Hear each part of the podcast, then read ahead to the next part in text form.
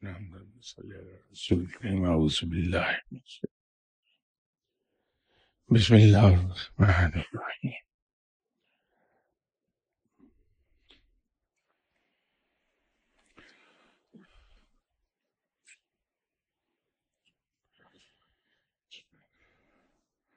السلام عليكم خالدين الرحيم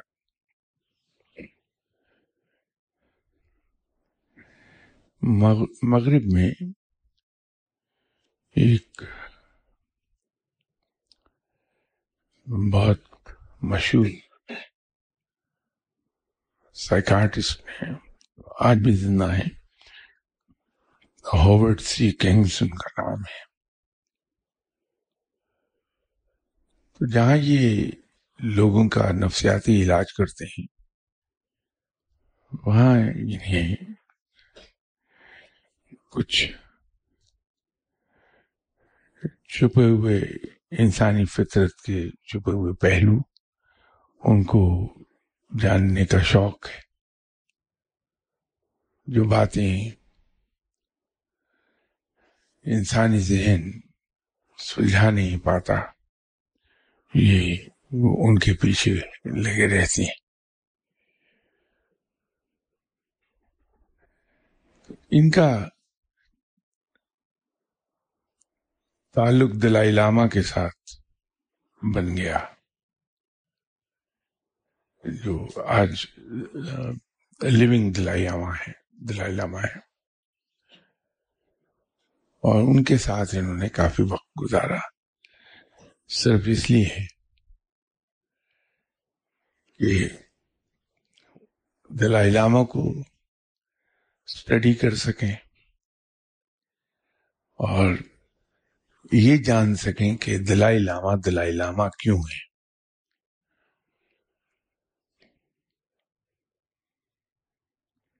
ان کو ایک بات پہ حیرت ہوئی کہ دلائی لاما کو انہوں نے انتہائی مطمئن اور خوش انسان پایا۔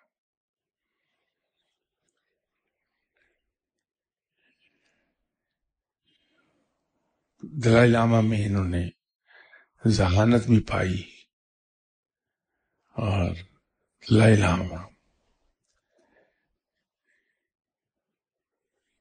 کے علم کو انہوں نے بڑا امپریسو پایا۔ تو ان کی ایفرٹ یہ رہی کہ میں دلائی لاما کے ساتھ میکسیمم وقت گزاروں اور انہیں بولنے پہ مجبور کروں۔ کوئی ایسا نقطہ انڈر ڈسکشن لے آیا کروں، ان کے ساتھ ملاقات میں کہ وہ مجبور ہو جائیں بولنے پر۔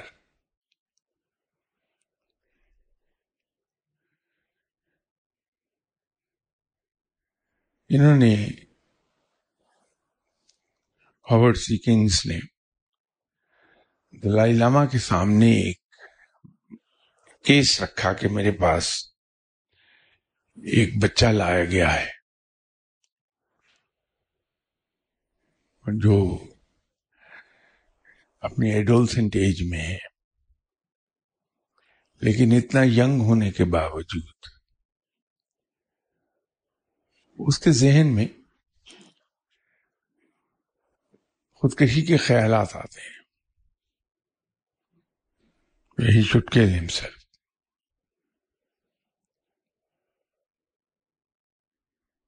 دلائی لاما نے ان کی بات سنی اور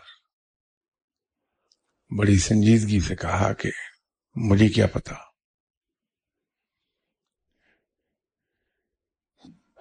تو اس آدمی کو بڑا حیرت بھی ہوئی اور نا امید بھی ہوئی کہ میں نے تو یہ کیس ان کے سامنے رکھا تھا کہ یہ مجبور ہو جائیں گے زبان کھولنے پر اور جب یہ اس کیس کو ڈسکس کریں گے میری معلومات میں بہت اضافہ ہوگا میرے پروفیشن کے حوالے سے۔ تو دلائی لاما نے جب دیکھا کہ ان کو مایوسی ہوئی ہے، تو دلائی لاما نے ایک کہا لگایا اور کہا کہ یہ تو بڑا آسان سا معاملہ ہے۔ تم لوگ مغرب سے تعلق رکھتے ہو۔ اور مغرب کی ثقافت میں ایک بنیادی چیز یہ آ گئی ہے کہ ہر چیز کو لاجک اور سائنس پر پرکھتے ہو۔ تو یہ چیز تم لوگوں کے سیکنڈ نیچر بن گئی ہے۔ ہوتا یہ ہے کہ جب کوئی ایسی چیز سامنے آ جاتی ہے جس کو انسانی عقل سلجھا نہیں پاتی، یا اس کی ایکسپلینیشن اس کا ذہن اسے دے نہیں پاتا، تو انسان میں پریشانی لاحق ہو جاتی ہے۔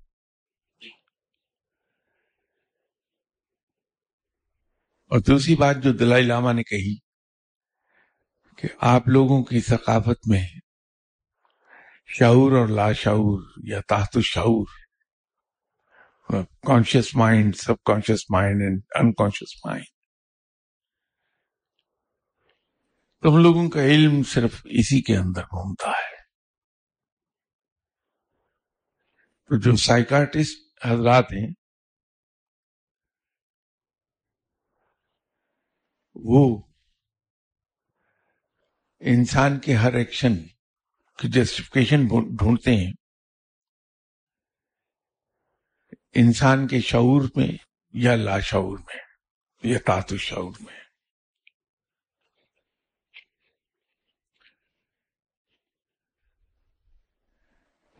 لیکن بہت سی چیزوں کی ایکسپلینیشن وہاں نہیں ملتی ہے۔ تو یوں انسان میں پریشانی۔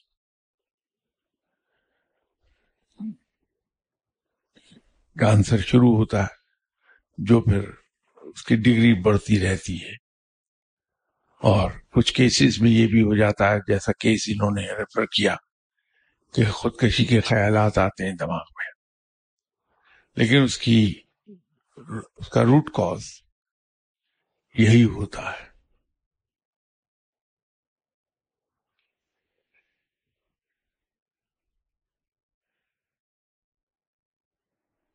وہاں سے دلائی لاما نے بات شروع کی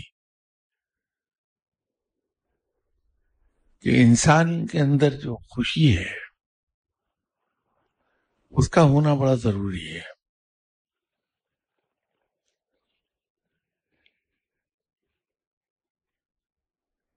کیونکہ دلائی لاما کا تعلق بدمت سے ہے۔ انہوں نے اپنے عقائد کے مطابق اس کا جواب دیا جو ہے تو درست، لیکن جتنا جواب دلائی لاما نے دیا، دلائی لاما نے اپنے جواب میں بہت کچھ دوسروں پر چھوڑ دیا کہ وہ از خود اس کو سمجھ لیں۔ انہوں نے کہا کہ انسان کی زندگی کا بنیادی مقصد خوشی حاصل کرنا ہے۔ یہ ان کے عقائد کے مطابق میں عرض کر رہا ہوں۔ ہم لوگ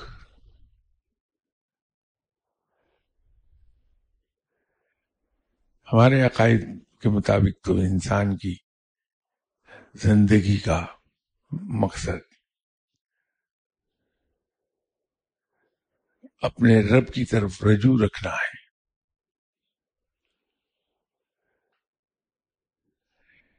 لیکن بات وہیں جا پہنچے گی کہ جب ہم رب کی رضا کی جستجو میں لگ جاتے ہیں تو در حقیقت ہم تلاش یہ کر رہے ہوتے ہیں کہ ہمیں رب مل جائے کہ اس کو ہم راضی کرنا چاہتے ہیں۔ راضی، رب جب راضی ہو جائے گا تو آبیسلی اس کی دوستی ہمیں عطا ہو جائے گی۔ تو جن لوگوں کو رب کی دوستی حاصل ہو گئی،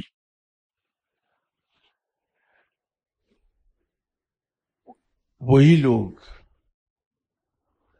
ایسے ہیں جو ان ریئل سینس آپ کو خوش نظر آئیں گے۔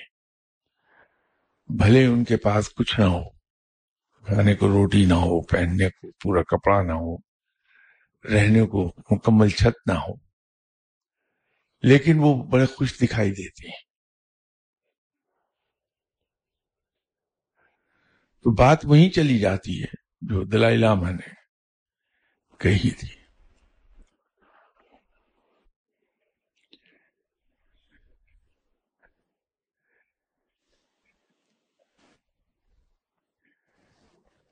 علم کی جستجو دیکھیے، اسلام نے علم پر بہت، علم کے حصول پر زور بہت دیا۔ تو بہت ہی مشہور حدیث ہے، علم کے حاصل کرنے کے لیے اگر چین جانا پڑے۔ وہ حدیث بہت مشہور ہے۔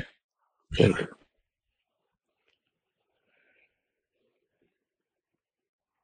جنگ بدر جب لڑی گئی تو یہ ہجرت کا دوسرا سال تھا۔ اور مسلمانوں کے مالی حالات خاص نازک تھے۔ خاص نازک تھے۔ تو جنگ، جو جنگی قیدی لائے گئے جنگ بدر سے تو ان کے سامنے آپشن جو رکھی گئی، ایک آپشن یہ تھی کہ جو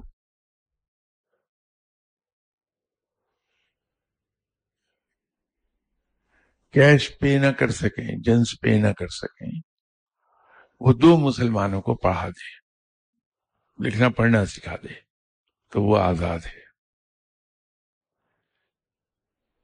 علم کی اہمیت اسلام میں اتنی زیادہ ہے۔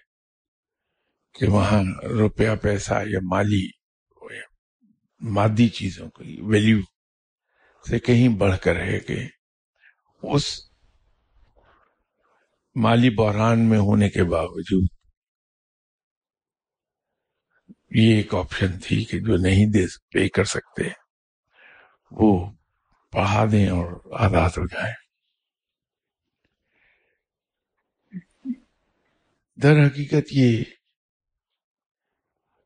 علم ہے جو گتھیاں سلجھا دے گا۔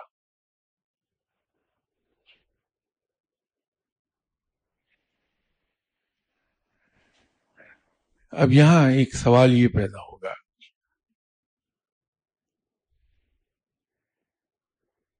جو مہاورتن کہا جاتا ہے کہ مرغی پہلے یا انڈا۔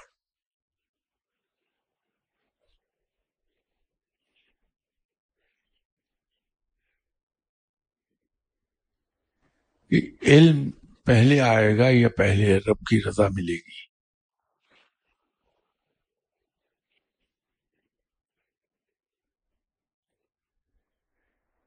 اس لیے کہ علم لدنی تو اس وقت ملتا ہے، انسان کو جب رب کی دوستی عطا ہو جائے۔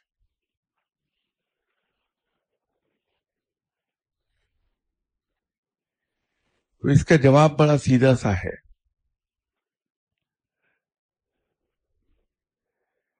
یہ جو دعوت ہمیں دی گئی ہے رب کی طرف سے، غور و فکر کی اور رب تعالی کی نشانیوں پر غور کرنے کی۔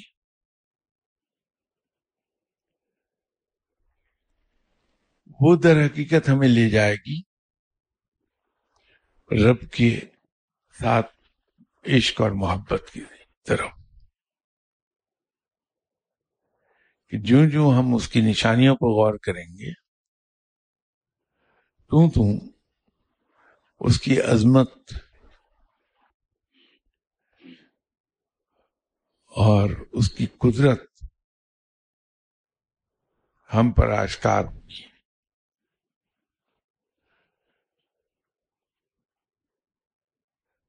اور یوں ہم اس کے اطاعت گزار بندے بنتے چلے جائیں گے کہ رب کہ جب احساس ہوگا کہ وہ کتنا بڑا ہے، صحیح معنوں میں تو اس کو ہم میئر نہیں کر سکتے کہ کتنا بڑا ہے، لیکن اس کی عظمت کا کچھ احساس ہوتا ہے کہ وہ کس قدر عظیم ہے۔ تو ہم اس کی بندگی کی طرف جائیں گے، اور جب بندگی کی طرف جائیں گے تو اس کی رضا کی طرف چل جائیں گے، اور اس کی رضا کے نتیجے میں اس کی دوستی عطا ہوگی اور اس کے نتیجے میں علم لطنی آنا شروع ہو جائے گا۔ اور جب وہ علم آتا ہے، تو پھر کوئی بھی گتھی سلجھانے میں دقت نہیں ہوتی انسان۔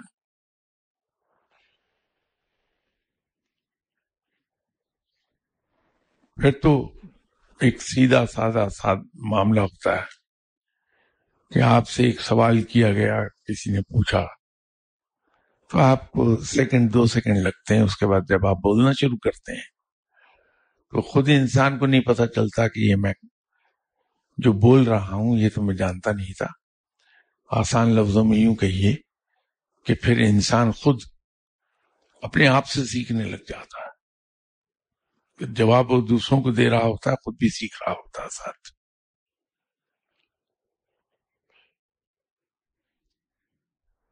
وہ صحیح خوشی کا مقام آ جائے گا۔ بہت سے سوالات ہیں، رہ گئے تھے لاسٹ ٹائم بھی۔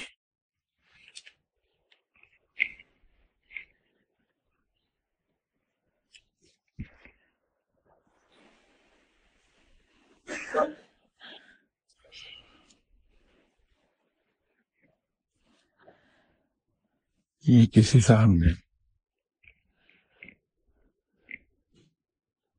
لیپال ایک بچے کے بارے میں پوچھا ہے کہ اڈاپٹیڈ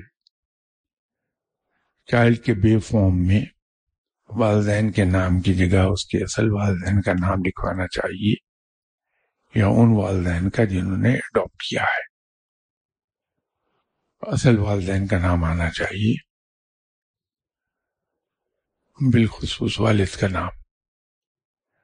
اور گارڈین کے نام میں وہ صاحب اپنا نام لکھ دیں جنہوں نے اڈاپٹ کیا ہوا ہے۔ تو مسئلہ حل ہو جائے گا اس سے۔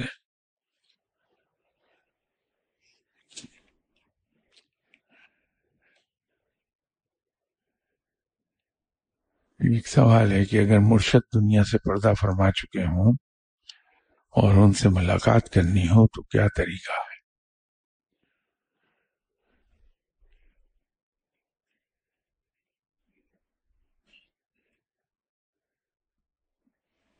ایک بار کوئی نکتا تھا۔ وہ میرے ذہن میں آ نہیں رہا کہ کیا بات کیا تھی جس پر میری مرشد صاحب سے بات ہوئی۔ تو میں نے ان سے کہا کہ جی میں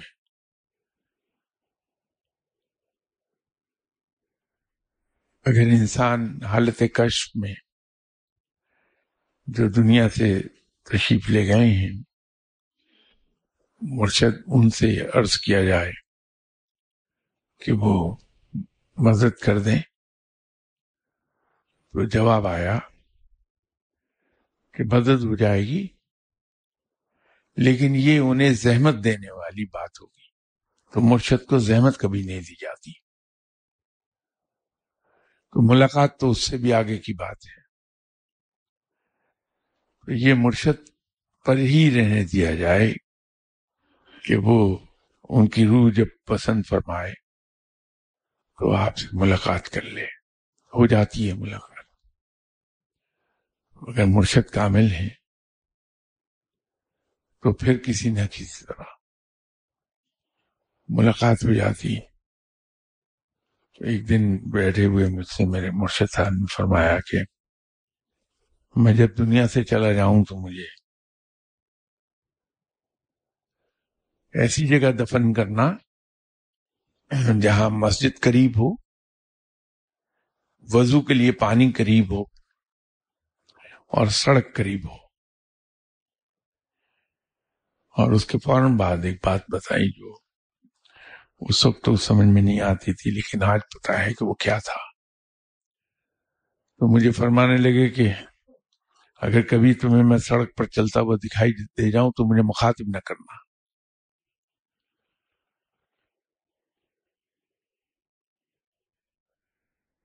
تو ملاقات ہو جاتی ہے۔ اگر کبھی آپ کے مرشد جو دنیا سے تشریف لے گئے ہیں، کہیں نظر آ جائیں تو انہیں مخاطب نہ کیجیے گا کبھی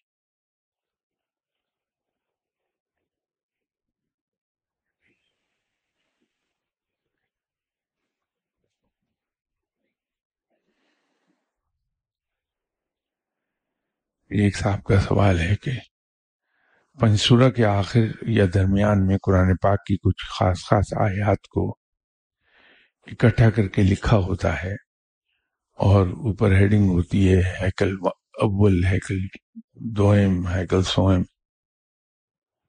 یہ تقریباً سات تک ہیں۔ تقریباً نہیں، ہیں ہی سات۔ قرآن پاک کی ان آیات کو ہیکل کہنے کے پیچھے کیا لاجک ہے؟ اور ان کے روحانی فضائل کیا ہیں؟ یہ ان شاء اللہ تعالی۔ اس کو اگلی اتوار میں جواب دوں گا، اس لیے کہ اس کا جواب وقت زیادہ لے جائے گا اور ہے نہیں اتنا وقت اس کو یہیں رکھ رہا ہوں۔ اگلی اتوار انشاءاللہ اس کا جواب دے دوں گا۔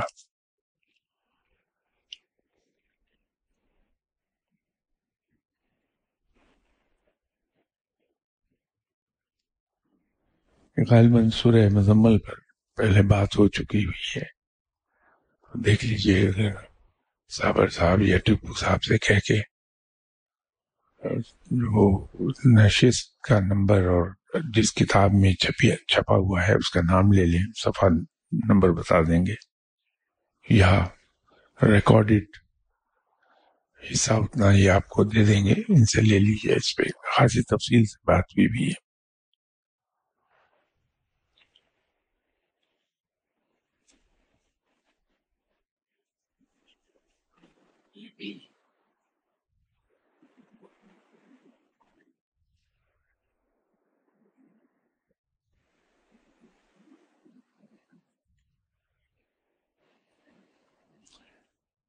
یہ سورہ اعراف کی آیت نمبر بتیس کا کسی صاحب نے لکھا ہے۔ یہ کہو کس نے حرام کیا ہے۔ اللہ کی زینت کو جو اسی نے پیدا کی ہے۔ اپنے بندوں کے لیے اور کس نے حرام کی ہیں؟ پقیدہ چیزیں کھانے پینے کی۔ کہو، یہ سب چیزیں ان لوگوں کے لیے ہیں جو ایمان لائے دنیاوی زندگی میں بھی اور خالص آخرت میں بھی۔ اس طرح تفصیل سے بیان کرتے ہیں۔ ہم اپنی آیات اور ان لوگوں کے لیے جو علم رکھتے ہیں۔ اس آیت کی روشنی میں اصل اصلاح لوگوں کی زیادہ تر زور دیا ہے معاش۔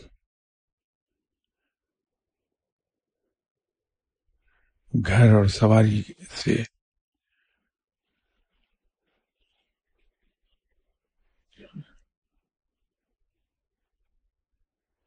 نہیں، میں آپ کی تحریر اصل میں سمجھ نہیں پا رہا اور میں کچھ لکھتے لکھتے آپ کچھ چیزیں مس کر گئے ہوئے ہیں۔ اگر اس سوال کو دوبارہ لکھ دیں تو میں آپ کے جو سوال ہے اس کی روشنی میں اس کی تشریح کر دوں گا آیت کی پھر۔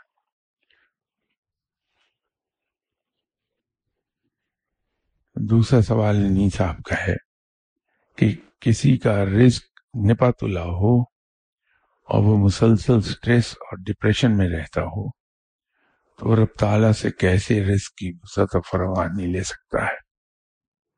اس موضوع پہ بھی بہت مرتبہ بات ہوئی۔ دیکھیے، اس میں چند ایک چیزیں یاد رکھیے گا۔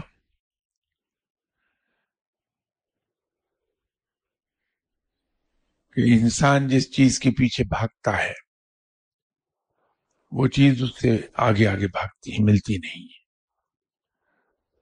اور انسان جس سے پیچھا چھڑاتا ہے، دور بھاگتا ہے وہ چیز اس کے پیچھے دوڑی چلی آتی ہے۔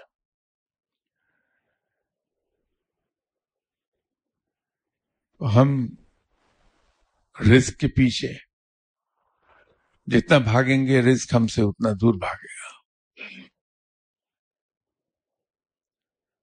اور جتنا ہم اس کے بارے میں بے فکر ہو جائیں گے، اتنا وسیع رزق ملتا جائے گا۔ یا میں نے ایک پرانا قصہ اپنا عرض کیا تھا، بہت پرانا۔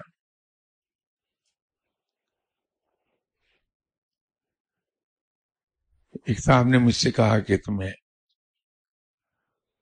بہت شوق ہے اولیاء اکرام سے ملنے کا۔ تو چلو میں تمہیں ایک ولی اللہ کے پاس لے چلوں۔ اور یہ وہ دور تھا جب میں نے جاب نئی نئی شروع کی تھی۔ اور جاب کے شروع کرتے ہی میرے اندر ایک خواہش پیدا ہو گئی جو آہستہ آہستہ بہت اسٹرانگ ہوتی گئی اور میں رب تعالیٰ سے ایک ہی دعا مانگتا تھا کہ یا اللہ، مجھے اتنا وسیع رزق عطا فرما دے کہ میری جائز ضروریات پوری ہو کے بچ رہا کرے اور میں اس سے تیرے بندوں کی خدمت کیا کروں۔ یہ سن چھیاسٹھ کی بات ہے۔ تو وہ صاحب مجھے ان کے پاس لے گئے۔ یا مال روڈ پر اگر جی پی او سے کینٹونمنٹ کی طرف جائیں تو لیفٹ ہینڈ پر ریگل کا جو بس اسٹاپ ہے اس کی بیک پر ڈاکٹر ظہیر بیٹھتے تھے۔ ملا ان سے۔ انہوں نے نام پوچھا۔ تو جو ماں باپ نے نام رکھا تھا وہ تو سرفراز احمد تھا۔ تو میں نے وہی نام بتایا کہ میرا نام سرفراز احمد ہے۔ تو کچھ دو دیر سوچ میں ڈوبے رہے اور سر اٹھایا کہنے لگے آپ سید ہیں؟ میں نے کہا جی ہاں۔ اللہ آپ کا بھلا کرے۔ فرمایا کہ میں نے آپ کی درخواست میں نے ان سے بھی یہی عرض کیا، لیکن وہ دعا کا اگلا حصہ میں نے چھوڑ دیا کہ میرے اور میرے رب کے درمیان ہے۔ میں نے ان سے یہی کہا کہ اللہ سے دعا کریں۔ کہ اللہ مجھے وسیع رزق عطا فرمائے۔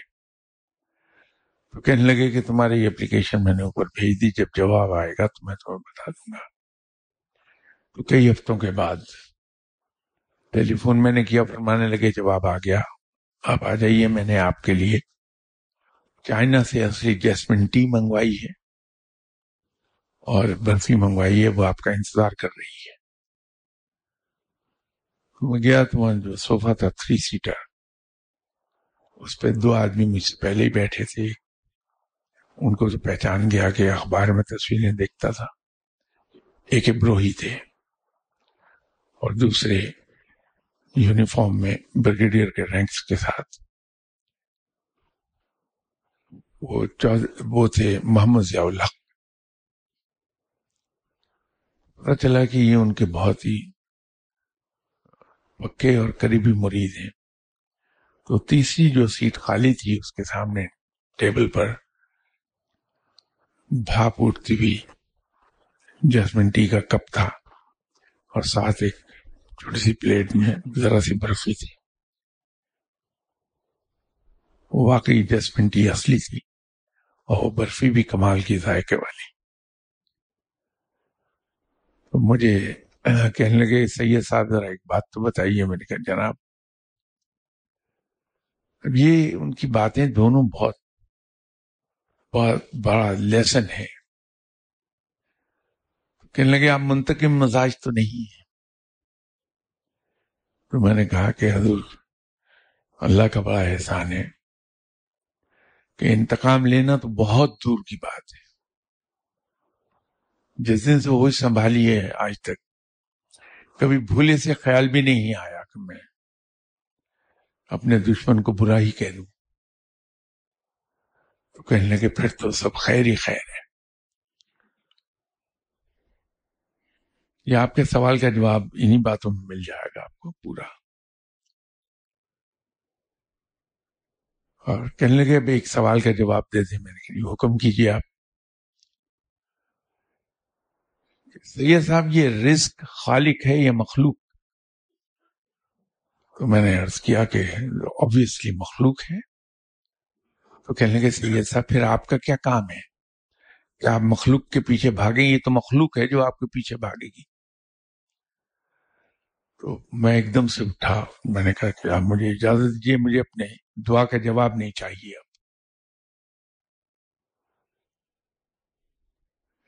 تو بات یہ ہے کہ ایک تو ڈاکٹر ظہیر صاحب نے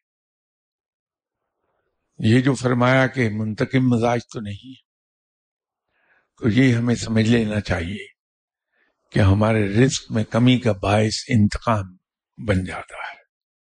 یا ہم انتقام لینے کی سوچتے ہیں، اپنے دشمن کو برا بھلا کہتے ہیں۔ تو یہ ایک تو ان کی بات سے ہی مجھے اندازہ ہوا۔ اور دوسرا، بڑی اوبیس بات انہوں نے کہہ دی کہ اگر رزق مخلوق ہے، تو پھر اس کے پیچھے میں کیوں بھاگوں؟ وہ کیوں نہ میرے پیچھے بھاگے؟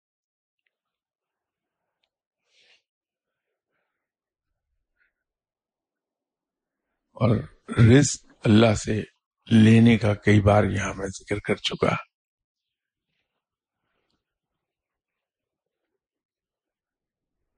کہ اپنے رزق میں باوجود اس کے کہ رزق بہت کم ہو کتنا ہی کم کیوں نہ ہو، دوسروں کو اس میں حصے دار ضرور بنائیے۔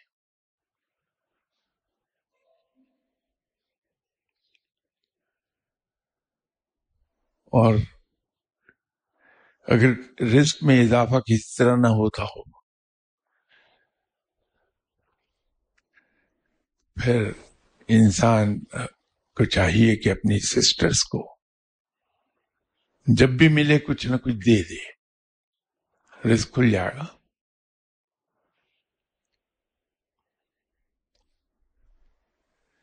ایسے بہت سے لوگ مل جائیں گے آپ کو۔ جنہوں نے اپنے بزنس میں رب تعالیٰ کو پارٹنر بنایا ہوا ہے۔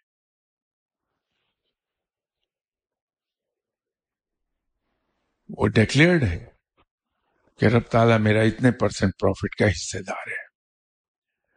تو وہ اپنے پروفٹ میں سے اتنا حصہ نکالتے ہیں اور رب کے نام پر دے دیتے ہیں۔ تو یہ تو ایک طریقہ ہے کہ رب سے وسیع رزق وصول کیسے کیا جائے۔ لیکن دینے کا انداز اصل میں بہت کاؤنٹ کر جائے گا۔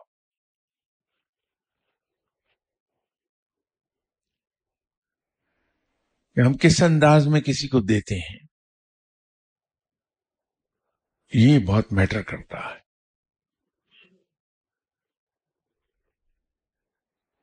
ایک تو بڑی سیدھی بات ہے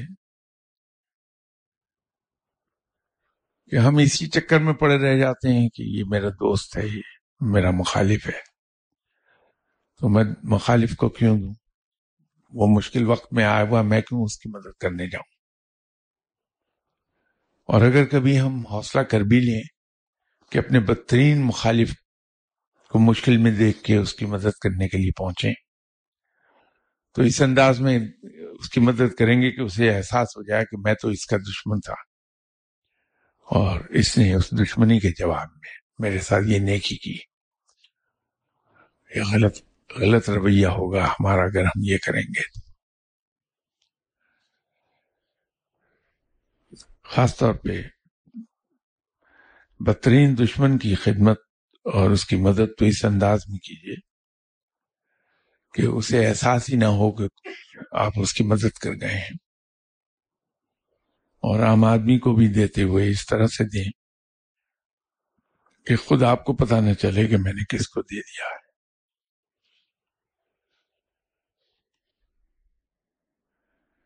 تو یہ جو آجزی ہے اس کو داتا صاحب نے بڑے خوبصورت لفظوں میں بیان کیا ہوا ہے کہ تم دوسروں کی خدمت اس طرح سے کرو کہ خود خدمت لینے والا یہ سمجھے کہ اس نے تم سے خدمت لے کر تم پر احسان کیا ہے۔ یہ جو انداز ہے کہ جس کی آپ خدمت کر رہے ہیں کیونکہ دے تو ہم کسی کو نہیں سکتے کہ ہم خود محتاج ہیں رب کے۔ تو جو کچھ ہمارے ہاتھ سے جا رہا ہے، وہ خدمت کر رہے ہیں ہم دوسرے کی۔ دے نہیں رہے کہ ہم دینے کی پوزیشن میں نہیں ہیں۔ تو جس کی ہم خدمت کر رہے ہیں، اس کی اس انداز میں خدمت کر دی جائے کہ اس کے اندر بجائے شرمندگی کے ایک تفاقر جذبہ پیدا ہو فخر کا جذبہ پیدا ہو اس کے اندر۔ اس کو ایسا لگے کہ جیسے اس نے آپ سے اپنا حق وصول کیا ہے۔ اگر ہم یہ کر سکیں، تو ایک بات تو طے ہے کہ انسان کو رزق کی کمی نہیں آتی۔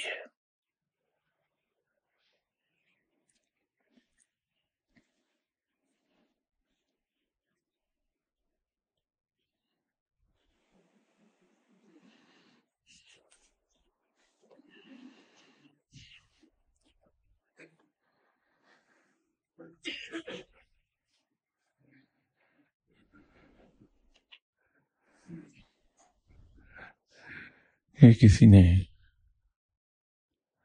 سوال پوچھا ہے کہ روحانیت میں مندرجہ ٹرمز کی ڈیفینیشن اور ڈفرینس بیان کریں۔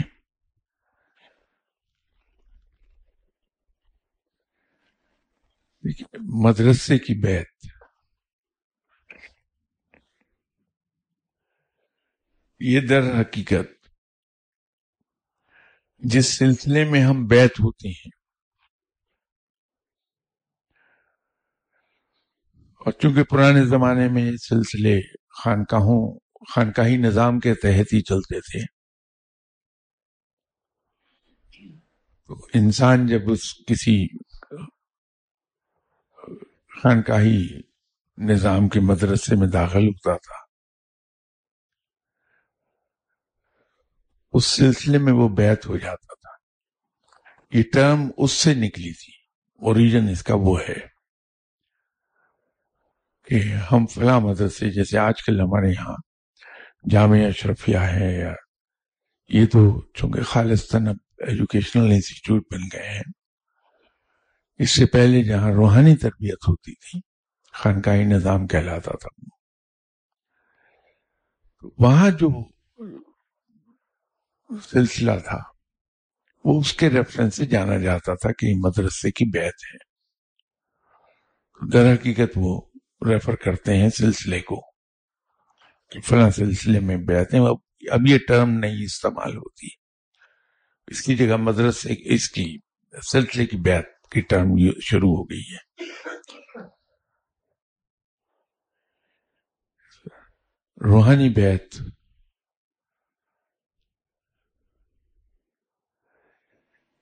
ہمارے یہاں علم ملنے کا ایک سلسلہ یہ ہے کہ جو صاحب دنیا سے جا چکے ہیں، جیسے جناب حضرت جنید بغدادی رحمۃ اللہ علیہ، جناب حضرت بائی عزیز بستانی رحمۃ اللہ علیہ، داتا صاحب ہیں، حضرت میر صاحب ہیں۔ اگر میرے کوئی مرشد نہیں ہیں۔ تو میں ان کے مزار پہ جاتا ہوں، فاتحہ پڑھ کے، ان کی روح کو مخاطب کر کے یہ عرض کرتا ہوں کہ میرے کوئی مرشد نہیں ہے، میں آپ ہی کے ہاتھ پر بیت ہو رہا ہوں۔ تو یہ روحانی بیت کہلائے گی۔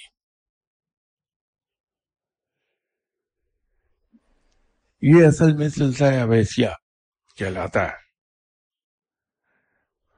کہ علم جو ہے پھر زندہ مرشد سے نہیں ملتا، بلکہ ریموٹ طریقے سے، ایسی ہستی سے ملتا ہے جو دنیا میں نہیں ہے، وہاں سے عطا ہونا شروع ہو جاتا ہے۔ تو سلسلہ ابیسیہ کہلاتا ہے۔ اور علم کے حصول کا ابیسیہ طریقہ ہے وہ۔ تو اسی طرح یہ روحانی بیت ہے۔ کہ وہ صاحب جو دنیا میں موجود نہیں ہیں، اگر ہم نے ان کے، ان کو مخاطب کر کے، ان کی روح کو مخاطب کریں گے۔ یہ عزم کیا کہ ہم آپ کے ہاتھ پر بیت ہیں تو وہ روحانی بیت کرائے گی اس سے مراد وہ نہیں ہے کہ ہم یہ کہیں کہ سب، چونکہ روحانیت کا علم آپ سے لینا ہے، اس لیے یہ بیت جو ہم کر رہے ہیں یہ روحانی ہے۔ جب ہم بیت ہو جاتے ہیں کسی کے ہاتھ پہ، تو وہاں یہ تشخیص نہیں رہتی کہ دنیاوی علم ہے یا روحانی علم ہے۔ بیت کرنے والا پابند ہو جاتا ہے اس بات کا کہ وہ اپنے مرشد کی ہر بات کو بغیر کوئی بلا ہیل و بغیر کوشچن کیے وہ اس کو بے کرے گا۔ اور جو بیت لے رہا ہے، وہ اس بات کا پابند ہو جاتا ہے کہ وہ بیت کرنے والے کی تمام تر تربیت کرے گا، جس میں دنیاوی تربیت بھی شامل ہے اور روحانی تربیت بھی شامل ہے، اخلاقی تربیت بھی شامل ہے۔ تو اس میں وہ تشخیص نہیں رہتی ہے۔ یہ ہم لوگ تشخیص بنائے ہوئے ہیں کہ روحانی بیت اور ہے، دوسری بیت اور۔ ہے وہ روحانی بیت سے مراد یہ ہے۔ انہوں نے دوسرا سوال کیا ہے کہ مندرجہ ذیل ٹرمز کو ایلیبوریٹ کر دی ہے۔ پڑھائی ملنا یا عطا ہونا۔ بہت سمپل بات ہے بھائی۔ پڑھائی ملنا یا عطا ہونے سے مراد یہ ہے کہ آپ کے مرشد نے آپ سے آپ کو یہ حکم دیا کہ میاں یہ پڑھا کرو۔ تو وہ پڑھائی عطا ہو گئی۔ یا پڑھائی مل گئی آپ کو۔ تو کسی طرح بھی اسے بیان کر لیجیے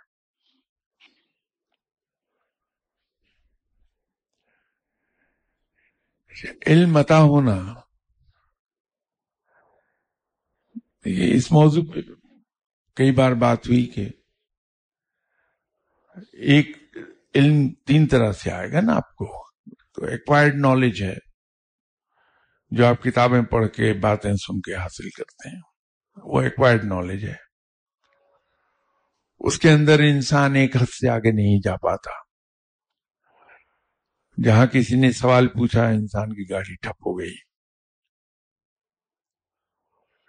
ایک ہے جو آپ ارن کرتے ہیں۔ اس کے لیے ریاضت کرتے ہیں آپ۔ ریاض ہے اس میں۔ اس میں چلنے ہیں مجاہدے ہیں۔ زندگی کو آپ ڈھالتے ہیں قرآن اور سنت کے تعلیم کے مطابق۔ رب کے قریب جاتے ہیں، جو بھی میں نے عرض کیا کہ رب کی رضا، پھر اس کی دوستی اور پھر اس دوستی کے نتیجے میں اللہ کی ایک رحمت۔ کہ انسان کو علم لزونی عطا ہوتا ہے۔ وہ اصل علم ہے۔ اور ایک تیسری چیز یہ ہے کہ مرشد کسی بات پہ خوش ہو گئے، آپ سے راضی ہو گئے۔ انہوں نے آپ کو عطا کر دی۔ لیکن وہ بالکل اسی طرح ہے کہ اگر میں جاب نہیں کر رہا، میری انکم نہیں ہے کوئی روزگار کا سلسلہ نہیں ہے۔ تو کوئی صاحب آئے اور آ کے مجھے ایک اماؤنٹ دے گا کہ یہ رکھ لیجیے آپ خرچ کر لیجیے گا۔ تو میں کتنا ہی اسے سنبھال کے کیوں نہ خرچ کروں، ختم ہو جائے گی برقم تو عطا کا سب سے بڑا نقصان یہ ہے کہ علم عطا تو ہو گیا، لیکن وقت کے ساتھ ساتھ وہ کم ہونا شروع ہو جاتا ہے۔ بجائے اس کے کہ وہ بڑھے۔ عطا کر دی جاتی ہے تو مرشد عطا کر دے گا، اس کو یہ علم عطا کرنا ہو، کہتے ہیں۔ لیکن یہ زیادہ کوئی، ہو سکتا ہے میں غلط کہہ رہا ہوں، میرے نزدیک کوئی زیادہ پسندیدہ ذریعہ نہیں ہے علم حاصل کرنے کا۔ علم وہی جس کو آپ ارن کرتے ہیں۔ اپنی محنت کے ساتھ اللہ کی اطاعت کر کے، اللہ کی بندگی کر کے اس کے قریب جا کے۔ علم وہی ادروائز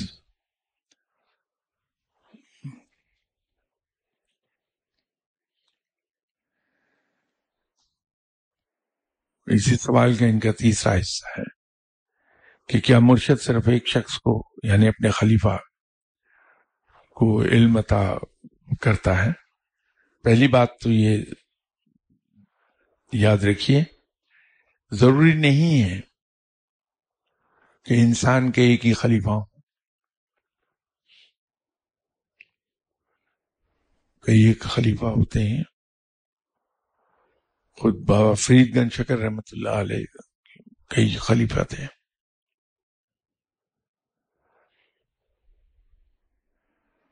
جناب خواجہ غریب نواز صاحب کے۔ ان کی زندگی میں ایک ہی خلیفہ ہوئے، جناب حضرت بختیار کاکی رحمت اللہ علیہ۔ جناب حضرت بختیار کاکی رحمت اللہ علیہ صاحب کے انتقال کے کئی سو سال کے بعد جناب خواجہ غریب نواز صاحب کے دوسرے خلیفہ ہوئے جناب حضرت پیر مہر علی شاہ صاحب۔ یہ ضروری نہیں کہ ایک ہی خلیفہ ہوں۔ وہ سلسلہ صابریہ میں یہ سلسلہ چل رہا ہے کہ اس میں عام طور پہ ایک ہی خلیفہ ہوتے ہیں۔ اور علم جو ہے، علم خلیفہ کی تو تربیت اس انداز میں کی جاتی ہے کہ اس نے بعد میں ذمہ داریاں سنبھالنی ہیں اور جیسا وہ شاگرد ہوگا، اس کو دیکھ کے لوگ اندازہ لگائیں گے کہ اس کے مرشد کیا تھے۔ اگر ان کے اندر جھول ہیں مختلف چیزوں کے، تو پھر گالیاں مرشد ہی کو پڑیں گی۔ ان کو تو کوئی کچھ نہیں کہے گا۔ اس لیے اس کی تربیت پر خاص توجہ دی جاتی ہے کہ اس کی تربیت اس انداز میں کر دی جائے کہ اس میں جھول نہ رہے لیکن علم تو ہر اس شخص کو دے دیا جائے گا جو مرشد صاحب کے پاس علم کے حصول کی نیت سے جائے گا۔ اب جب ہم حصول کی، علم کے حصول کی نیت سے جاتے ہیں، تو بھی اس کے اندر بہت سی چیزیں رہ جاتی ہیں، ہمیں شکایت ہوتی کہ مرشد صاحب نے ہمیں اتنا نہیں دیا جتنا فلاں کو دیا۔ ویسا علم نہیں دیا جیسا فلاں کو دیا۔ وہ مرشد کا فالٹ نہیں ہے۔ وہ جانے والے کا فالٹ ہے۔ اگر میرے جیسا اپنے مرشد صاحب کے پاس چلا جائے اس کہ میں نے علم آپ سے لینا ہے، تو مرشد تو ایک منٹ میں پہنچ جائیں گے۔ کہ سرفراز صاحب تو اس نیت سے آئے ہیں میرے پاس۔ کہ مجھے علم مل جائے تو میں لوگوں پہ روک جھاڑتا پھروں کہ میں صاحب علم ہوں۔ یا سرفراز صاحب کی نیت تو یہ ہے کہ مجھے کچھ علم عطا ہو جائے تو میں بیٹھ جاؤں اور لوگ آئیں میرے پاس، ان سے پیسے بٹورتا رہوں۔ یا میرے دنیاوی کام کام آسان ہو جائیں۔ تو مرشد تو بھانپ جائیں گے۔ چونکہ آپ نے علم کے خواہش کا اظہار کیا ہے۔ تو وہ علم دیں گے ضرور، ورنہ وہ کنجوس کہلائیں گے پھر۔ اللہ کے نزدیک وہ بخیل کہلائیں گے۔ لیکن وہ اسی انداز کا علم آپ کو دیں گے جس انداز کی دل میں نیت ہے۔ زبان سے تو ہے علم کی خواہش کہ میں میں اللہ کی راہ پہ چلنا چاہتا ہوں۔ لیکن دل میں خواہش اس کے علاوہ کوئی ہے؟ تو اس ٹائپ کا علم مرشد دے دیں گے۔ ویسی ہی تربیت آپ کی کر دیں گے۔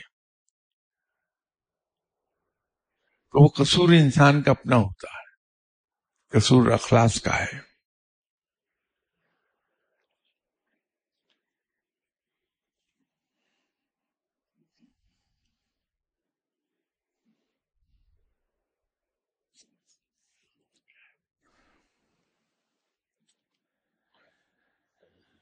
یہ تیسرا ان کا سوال ہے کہ ورد کا عطا ہونا کہ مثلا مرشد کا اپنے کسی ایک اسٹوڈنٹ کو انسٹرکٹ کرنا کہ آپ لفظ اللہ کا ورد شروع کر دیں اور کسی دوسرے کو کہنا کہ تم اللہ کا نماز عصر کے بعد ہزار دفعہ پڑھا کرو۔ یہاں شروع دنوں ہی میں ایک چیز میں نے عرض کی تھی۔ کہ جس طرح سے ہماری باڈی کیمسٹری سب کی علیحدہ علیحدہ سے ہے، اسی طرح روح کی کیمسٹری بھی علیحدہ علیحدہ سے ہے۔ روح کی کیفیات بھی ہر انڈیویجول کی اپنی ہے اگر میری جیسا بندہ کہیں مرشد صاحب کی خدمت میں حاضر ہو جائے اور جا کے اس سوال کو میں نیکسٹ ٹائم جب وہ سورہ لاراف کا یہ آیت کی تشریح کروں گا تو اس میں جواب مکمل کر دوں گا کہ ٹائم زیادہ ہو گیا تو مجھے پتہ نہیں چلا۔ ہم سوری پانچ منٹ فالتو لے گیا میں آپ کے۔ انشاءاللہ تعالیٰ اگلی اتوار بشر سے زندگی ملاقات ہوتی۔ السلام علیکم۔